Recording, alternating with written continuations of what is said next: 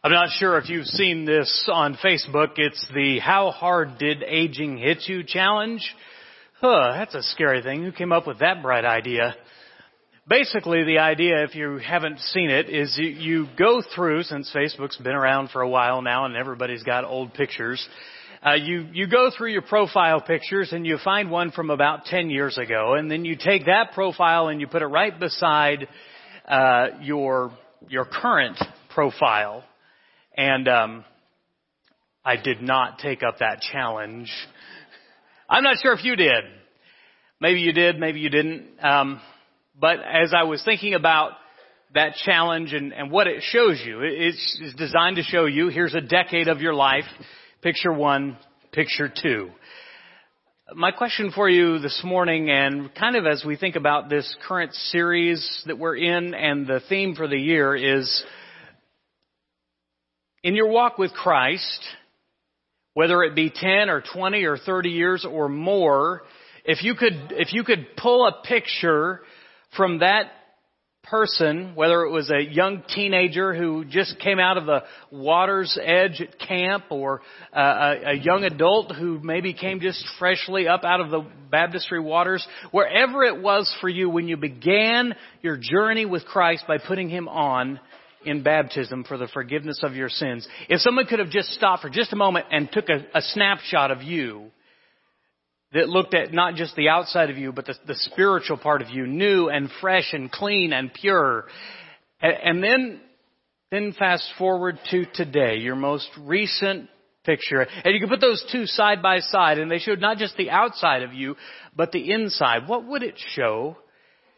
Has your, has your love for Christ grown deeper? Has your desire for His presence uh, been uh, greater? Have you grown in your knowledge of Him and His Word? Have you matured in using your gifts and in your walk?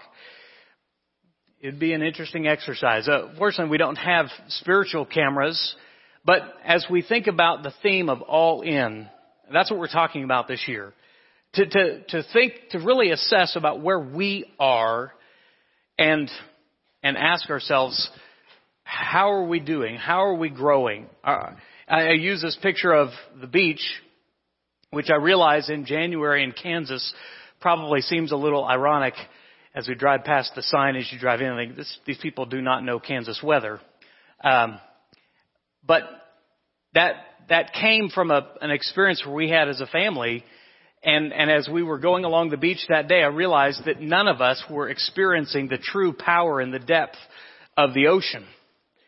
That, that there were divers and boaters and skiers way out on the horizon who were experiencing all of the greatness and the power of the ocean. In our walks with God, are we just staying in the shallows? Are we going out deeper and deeper as we go along? Because that's really what God desires. That's what God wants for us is to go deeper than we are. And that's not to, to make everybody feel guilty about where they are right now, but just to say, if you could, if you could take where you are right now and fast forward to the end of 2019, will you be deeper than you are right now? Will you be closer to the Lord than you are right now? That's His desire. And that's what we're talking about as we think about all in. Our goal is to, to love the Lord our God with everything we've got and to be all in. And so our theme verse for that is Mark chapter 12 verse 28 through 31. Uh, we're going to read that together and I hope that you'll read the red words and uh, I'll read the black words, okay? One of the teachers of the law came and heard them debating, noticing that Jesus had given them a good answer. Uh, he asked him, of all the commandments, which is the most important one? The most important one, answered Jesus, is this. Hear, O Israel, the Lord our God is one. Love the Lord your God with all your heart and with all your soul and with all your strength, mind and with all your strength. The second is this. Love your neighbor as yourself. There is no commandment greater than these. The, the, the word all there should catch your attention. Because when you're, when you're with the Lord, and we talked about last week, they had 613 commands. Those are all important commands. Don't, don't let me mislead you. But, but as they talked about and debated and discussed and, and, and went back and forth about which mattered most, which were the heaviest, which ones were the light ones, which were the moral laws, which were the, the worship laws, which ones were the, of chief importance, they came to these two, to love the Lord your God with all you have and to love your neighbor as yourself. I hope that from where we stand today and fast forward about 51 weeks, we look at the end of the year, we take those two side by side snapshots, we'll find ourselves loving God more deeply and more passionately and more sincerely than we do right now. Our desire to grow and abide with Him. But this morning, we're going to get down into, I told you last week we were kind of taking a big picture view of this. Uh, over the next few weeks, we're going to dive into these ones specifically. And this morning, we're looking very specifically at what it means to love the Lord your God with all your heart and with all your soul. Now, we have to clarify something, especially when we talk about the subject of heart, because because the common um, wisdom, the conventional wisdom in today's world is that you should just, you, you often hear this advice, just follow your heart. You often hear this advice, just follow your heart.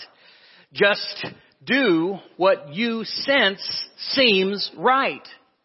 What, what you think, what feels good to you. You'll hear that certainly from the world and you'll even hear that from Christians as well. I want to warn you to not follow that advice, whether it's in music or movies or on Instagram or watching the Hallmark channel. Uh, they will tell you you need to listen to your heart, to trust it, and to follow it, and to listen to it. No, this is terribly stupid advice. Okay, do not follow your heart, uh, and I'll explain why in just a minute. Uh, in fact, not only is this bad advice, your heart is the problem. Following your heart is garbage advice. Okay? And there's, there's, if you could, in fact, I think you have your hand out. I told you to put it away earlier, but I know you're following along diligently now. If you could just cross that, uh, scratch that out, because I know you filled it in, or just like tear it out, or punch, scratch it out with your pen or something, because that's just terrible awful advice. If you want to get into trouble, if you want to go into sin, if you want to cause more heartache and heart trouble in your life, just follow your heart. Now the scriptures are very clear on this. The scriptures are very clear why it's a problem. That why that the heart is the heart of your problems.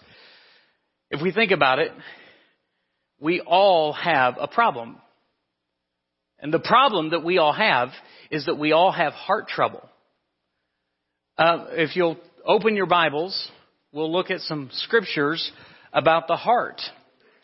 Romans chapter 7, and we're going to start verse 18 and verse 19. This is page 1210. If you don't have a Bible of your own, grab a Pew Bible. Uh, page 1210, uh, Romans chapter 7, verse 18 is where we are. Paul is describing his struggle between his heart and the spirit, between the flesh and the spirit. And the whole chapter is good, but uh, these two verses sort of summarize. For I know that nothing good dwells in me, that is, in my flesh. For I have the desire to do what is right, but not the ability to carry it out. For I do not do the good that I want, but the evil that I do not want is what I keep on doing. Now if I do what I do not want, it is no longer I who do it, but sin that dwells within me. Your, your heart has a sickness, and that sickness is sin. That sin leads it to be fickle and impulsive and to do things that you don't understand why you do. I'm perpetually trying to lose weight. Up one pound, down two. Up five pounds, down three. Now my problem, and I know what you're thinking, and you stop it, you judgmental people. My, my problem is not Chick-fil-A. I promise you, I'm, I'm not, I sound like an addict. I can quit anytime I want. It's not the problem. But usually I do a pretty good job. I do the MyFitnessPal and I get the, the grilled chicken or I get the salad or I just skip on the waffle fries. You can do that, you know. You can eat healthy at Chick-fil-A. I can do that. You know, my problem is, and my wife will tell you and my children will tell you, it's the last two hours of the day. It's the last two hours when I just, I just sort of decompress, I unwind, and I eat mindlessly. And it's not Chick-fil-A, it's just junk. And every morning when I slip and fall and I step on the scale, I'm like, oh, it's morning Toby. And morning Toby is, he's excited about losing weight. It's night Toby that's not on, on board, okay? But there's this battle within me. I know I want to get healthier. I want all of the advantages of being healthy. But there's something within me that doesn't want that. That wants the pleasure of the momentary fleshly pleasure and it far supersedes all of the other advantages. Now that's a silly, stupid, fleshly example to say that there's something within you and we're going to call it the heart. Paul here calls it the flesh but there's something within you that is divided. You know the right thing to do, but you don't do it. You know the right thing to say, but you don't say it. There's a war within us, and your heart, well-meaning as it may be, is fickle and impulsive. Turn to the Old Testament prophet of Jeremiah. Jeremiah chapter 17. And again, if you're not familiar with the where the books are in the Bible, take out that Pew Bible and turn to page 830. Jeremiah chapter 17, in the middle of a scripture about people who trust uh, and, and the sin of God's people, verse 9 says this, The heart is deceitful above all things and desperately sick. Who can understand it? You, have had this, you, you, you've had this, it wasn't just a, a food thing, it, it was a, a sin thing. You, you, you know it's wrong, and yet you, you do it anyway. Jeremiah says that's, that's not an external thing. It's something broken within you. And so when you struggle with a sin and, and when we struggle with a sin, because it doesn't just start or stop here, we're, we're dealing with a heart problem. When, when you struggle with something and you know you shouldn't do it, but you keep on doing it, and there's part of you that, that is guilty and remorseful and full, full of shame, and yet you find yourself, as the Proverbs say, like a dog returning to its vomit. It will not stop. Why? Because as Jeremiah would say, that the heart is deceitful above all things and desperately sick. And let's turn back to the New Testament and the book of Mark, chapter 7, verse 9.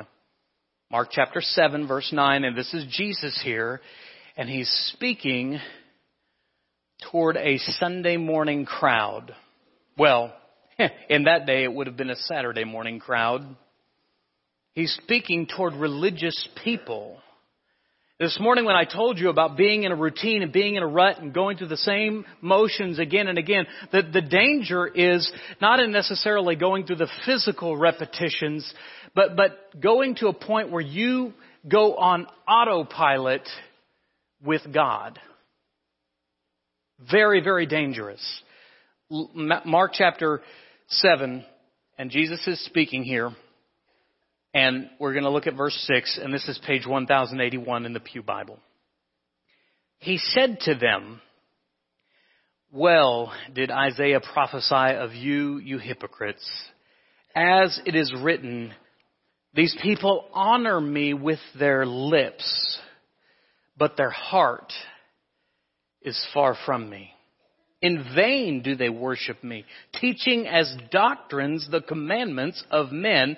You leave the commandment of God and hold to the tradition of men. You see, the heart is still acting, it's still fickle, it's still impulsive, it's still deceitful, even amongst religious people. And, more than that, it's easily distracted. Uh, I mean, I'm sure no one ever here has ever had the, the sense that you're singing a song you've sung hundreds of times and you could be singing about watermelon and smoked sausage. I mean, they're just rolling off the, the words are rolling off the tongue. There is no meaning in the heart. Your mind is a thousand miles away from what you're doing. Jesus said, that's hypocrisy. In vain do you do that kind of worship. You honor me with your lips, but right here, the thing that I care about the most is far from me. Do you see we got a problem of the heart? Uh, that's what I'm trying to tell you this morning. That, that when you, when you impulsively want to do what your heart wants to do, or when the world or culture tells you you want to do, or even in church, we do the thing that feels natural to our heart, we gotta be real careful because the heart is a dangerous thing. The heart is the problem. The heart is not the solution. At least not our heart. The solution is not to follow our heart, but instead to follow God's heart.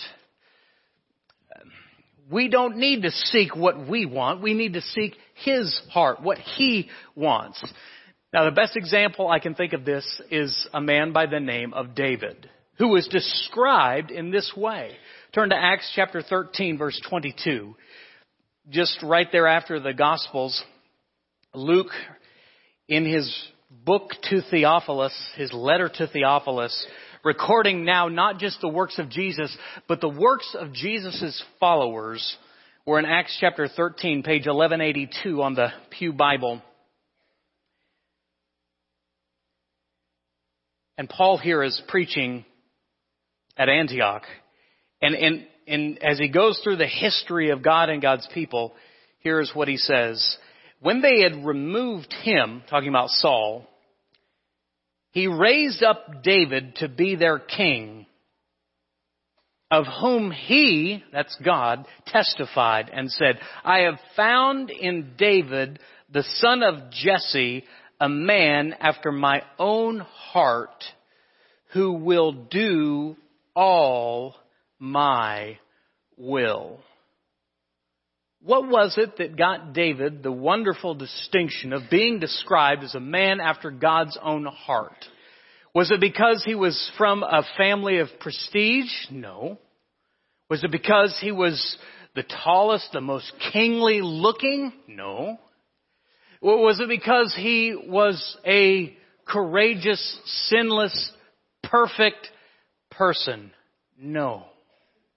Now, now David had a wonderful attitude in so many ways, but what made him a man after God's own heart was that he sought God's heart in all that he did. We're going to look at some quick examples of that. Go to Psalm chapter 34, back to the Old Testament. David wrote much of the Psalms, we know. And one of these in particular, verse 1, he says, I will bless the Lord at all times. This is page 588. I will bless the Lord at all times. His praise will continually be on my mouth. David was a man who adored God. Of course we know he worshiped God, but, but he, he had in his heart an adoration of God. And that was continual throughout his life. My praise will continually your praise will continually be in my mouth. Uh, turn backwards just a little bit to 1 Samuel. This is the uh, recording of one of David's uh, actions before he was king. Uh, the page 316 is where you want to go. 1 Samuel chapter 26, verse 23. Now, To get all into this, but basically, David was the second king of Israel. The first king of Israel, Saul, had a problem and he, instead of focusing on God, he focused on all the things that David was doing. He developed sort of this unholy jealousy. And so he chases David and there's this back and forth. I just want to pick one piece of the story in 1 Samuel chapter six, uh, 26 verse 23. David here is speaking to Saul, who is the king. He's been um, hiding. David's been hiding, and Saul's been seeking him. And he and he calls out to Saul, who's been chasing down David. Uh, he says, David answered and said, Here is the spear, O king.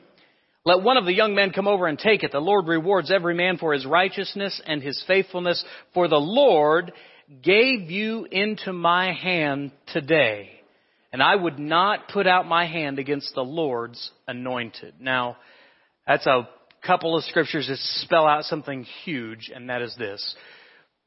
David practiced holy fear by restraining himself from annihilating Saul. He could have.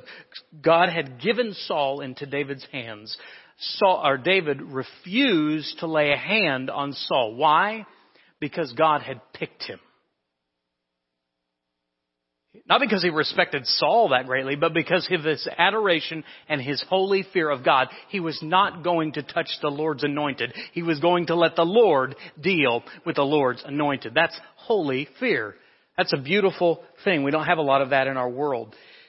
Turn back about nine chapters to chapter 17. The, the, probably one of the most well-known stories of David, of course, is his encounter with Goliath. David was not a trained warrior. David was not a man who was always on the fighting lines. In fact, he was often, um, you know, as we sing, I am a sheep and the Lord is my shepherd. I mean, David was that. he was with the sheep and, and a shepherd and he wasn't a fighting man in his nature. And yet, when a Philistine, nine feet tall named Goliath, defied the living God, this unknown, powerless, weak, tiny shepherd boy who was just bringing lunch rose up and said, Who is this? Who does this Philistine think he is? And verse 48 of this powerful story, when the Philistine arose and came and drew near to meet David, David ran quickly toward the battle line to meet the Philistine. David did not fear. Oh, maybe David was afraid because this, this Philistine was quite sizable, quite formidable as an opponent. But what David saw was not the Philistine. David saw his God, and David was willing to stand courageously in the battle. So his adoration of God, his holy fear towards God, his courage with God made David a man after his, after God's own heart. And as we said, David was not a perfect man. We know he committed a sin with Bathsheba. He, he committed adultery. He, he then tried to cover up his adultery and ended up having her husband killed. Uh, this whole story is right in the story of Jesus. It's in the lineage of Jesus the Christ. David, the man, this lover of God, this man after God's own heart, you say, oh, I could never live up to that. But you might be able to identify with David's sin. Here's what David did when he sinned. After he was confronted by the prophet Nathan, he records these words in Psalm chapter 51. And this is what I think really keys into David's heart. Is that it was not about David's heart. It was that his heart sought God's heart. Have mercy. This is page 602 in the Brown Pew Bible. Have mercy on me, O God. According to your steadfast love, according to your abundant mercy, blot out my transgressions. Wash me thoroughly from my iniquity and cleanse me from my sin. For I know my transgressions and my sin is ever before me. Against you and you only have I sinned and done what is evil in your sight. Do you, do you understand that David had certainly sinned against a lot of people? He had violated Bathsheba. He brought shame to her family. He had violated Uriah. He had violated the the the uh, the valiancy of his uh, efforts as a soldier. He had sinned against Israel as their leader. He had sinned against Nathan, and he had sinned against all of these people. I mean, when a leader of God's people, this is the, the weight and responsibility of leadership. When a leader sins, it brings shame on all of those who follow him. David had brought a lot of sin to a lot of people. David, I, I know, was aware of that, but when he, when he repented, when he showed holy remorse before God, he said, Lord, it is you and you alone that I have sinned against.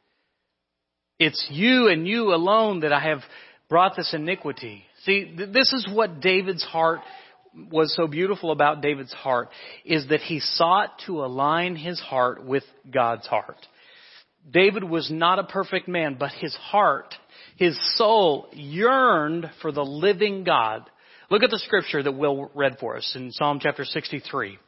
Psalm chapter 63, just a few, few chapters over from where we began, or uh, from Psalm 51. Oh God, you are my God. Earnestly I seek you. My soul thirsts for you. My flesh faints for you as in a dry and weary land where there is no water. David, David knew that his heart needed, yearned for the Lord God. And he compared that to being spiritually parched and dehydrated. You ever, you ever been dehydrated? I'm, I'm looking at the teens now because I know this is an annual tradition for them to go and get dehydrated. Uh, they go up to on a mountain about a mile above sea level.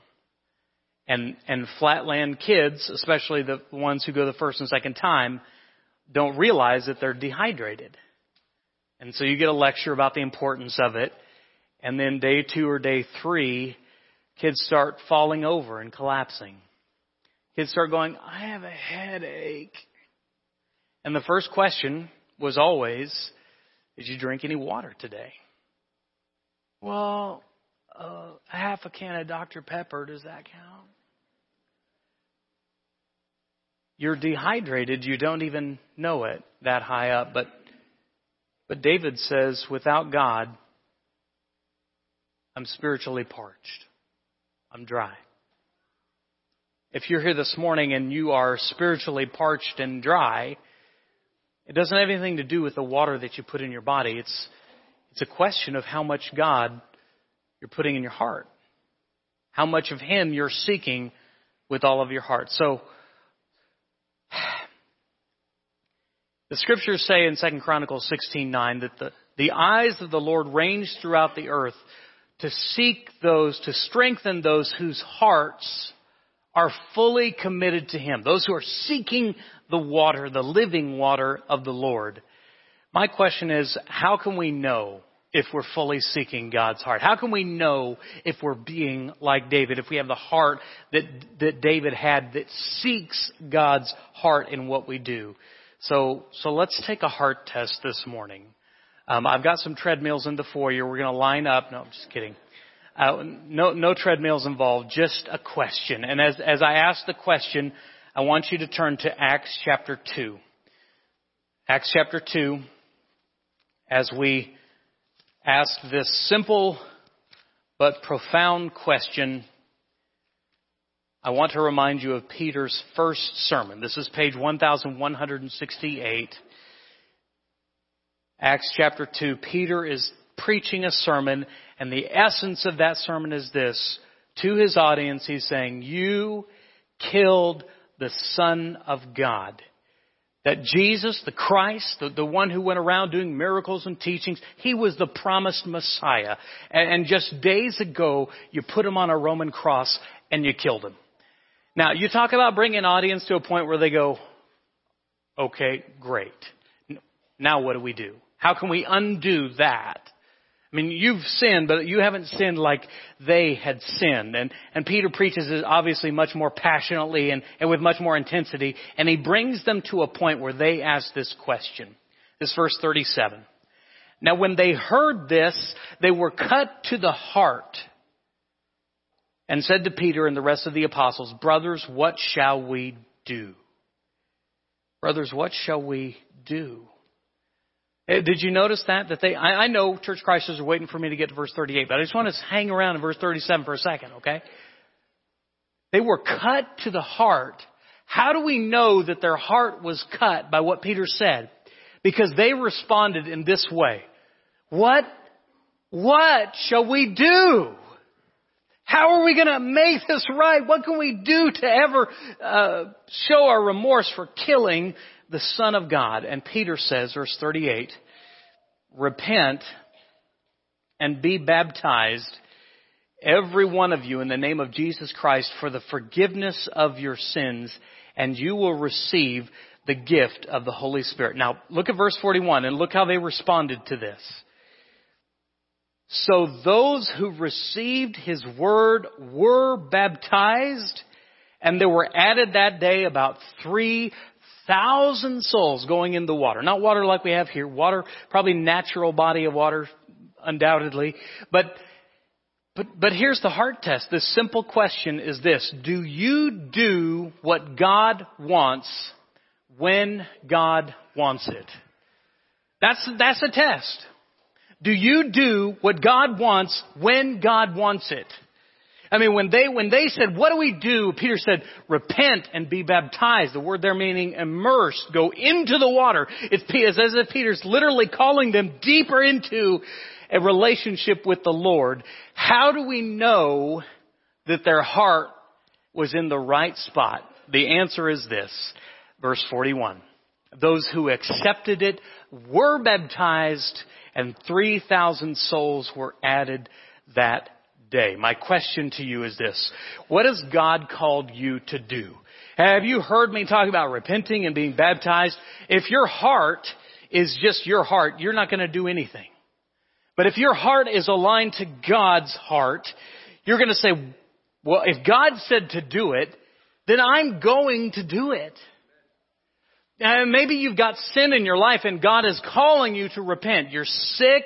You, you just feel distant from God. God is pressing on you. He is weighing on you.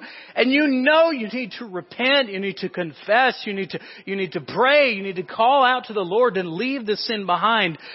My question is, what's your heart test? Are you going to do anything about it? Do you need to repent? Do you need to be baptized?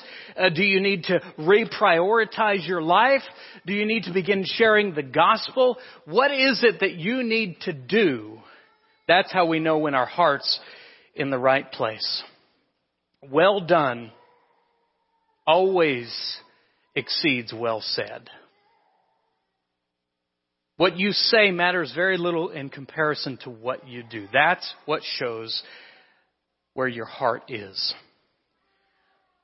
So the best we can do is to put our hearts under the full control of Jesus. And if you need to do that this morning, then you can do that this morning.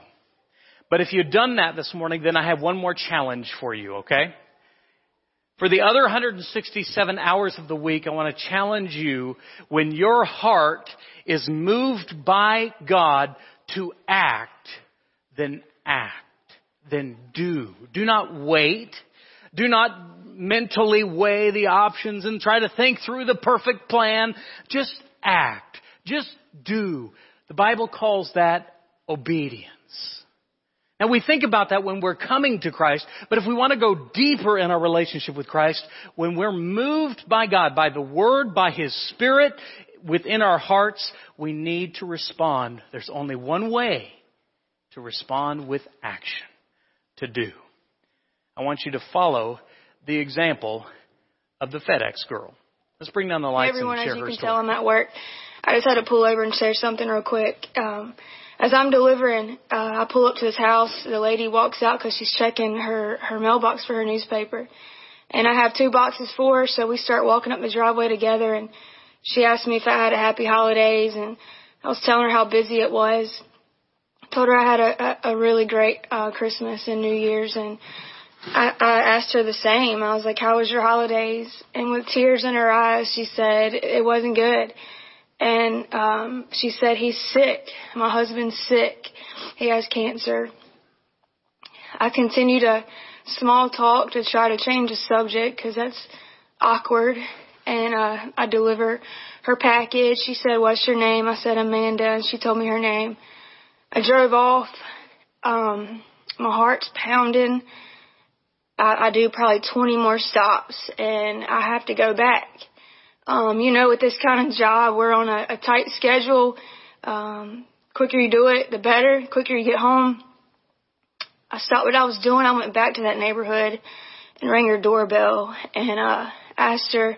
She came down the stairs and uh she had tears in her eyes when she saw it was me. She smiled and I said, "Ma'am, can I pray with you?" And she just broke down. She came out on the front porch and squeezed me so tight. Um this lady I've never met she held my hand so tight and I prayed for her and her family and for her husband. And the point of this is, is a lot of people want the Lord to use them. And, and for me as an example, I pray every day for the Lord to use me. But when he's, he's trying to use you or when you feel that call and that, that tug on your heartstrings, do you move your feet? Do you move? Because I easily could have just went I have a hundred stops. I easily could have just went about the rest of my day thinking about it. So when you feel those tugs on your on your heartstrings, and you feel like you need to do this, stop and do it. You know what I mean? Um. Oh man, that was like the most genuine hug I've received in a long time, and I just want to share that with you guys. If you if you're praying for the Lord to help and to use you in people's situations, when He is giving you a chance, do it. If not, you're gonna you're gonna continue to think about it and think about it and regret it. Like, so be sure you know what you're praying for when you're praying. I don't know. I just it, it made me sad, but yet it made my day. To this lady was just so alone. But anyway, you guys have a good day. This morning, that's the challenge I want for all of us. That when God moves you and He moves your heart by the Word, by His Spirit, when He moves, you move.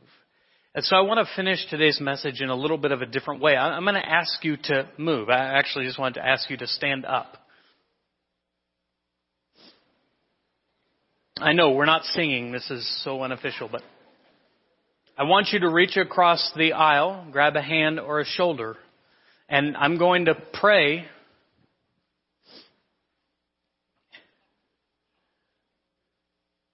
for us to have the courage to not follow our own heart anymore, but to follow God's.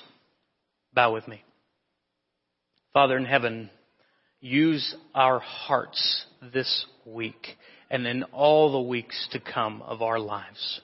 Father, we confess to you that our hearts are fickle, that our hearts are sick, that we do things that we don't understand, and we don't do the things that we know we should. Father, we, we confess to you that we've sinned and that we're sorry for that. And, and Father, thank you for providing Jesus as a remedy as a holy remedy from heaven. But Father, for we who are in Christ, may we not go through the motions. May we not get stuck in a rut. May we not be calloused and safe and unmoving.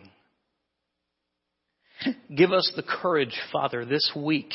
We, we, we open ourselves to you this week. We ask you to wholly interrupt our lives. Bring people into our path, Father, that need to know you and give us the courage to share. Father, we need people, uh, we, we ask that you bring people into our lives who are distant from you. Give us the courage to pray with them. Father, use our hands, use our hearts, and may our hearts respond that whatever your heart asks us to do, Father, that we will move, that we will act. Father, we praise you as the creator of heaven and earth.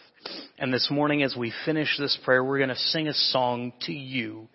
And Father, I pray that we will, that we will make every effort to open our hearts and sing that song as if it's the very first time we sang it.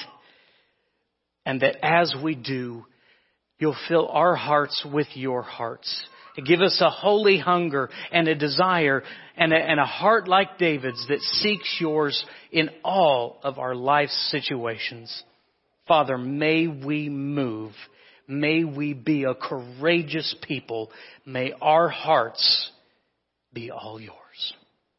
Because you gave us all of yours through your Son. And it's through His name that we pray. Amen. This morning, if you have a need and it's time for you to get moving, please respond. Come to our shepherds. We'll pray with you and for you. We want our hearts to be all in as together we stand and sing.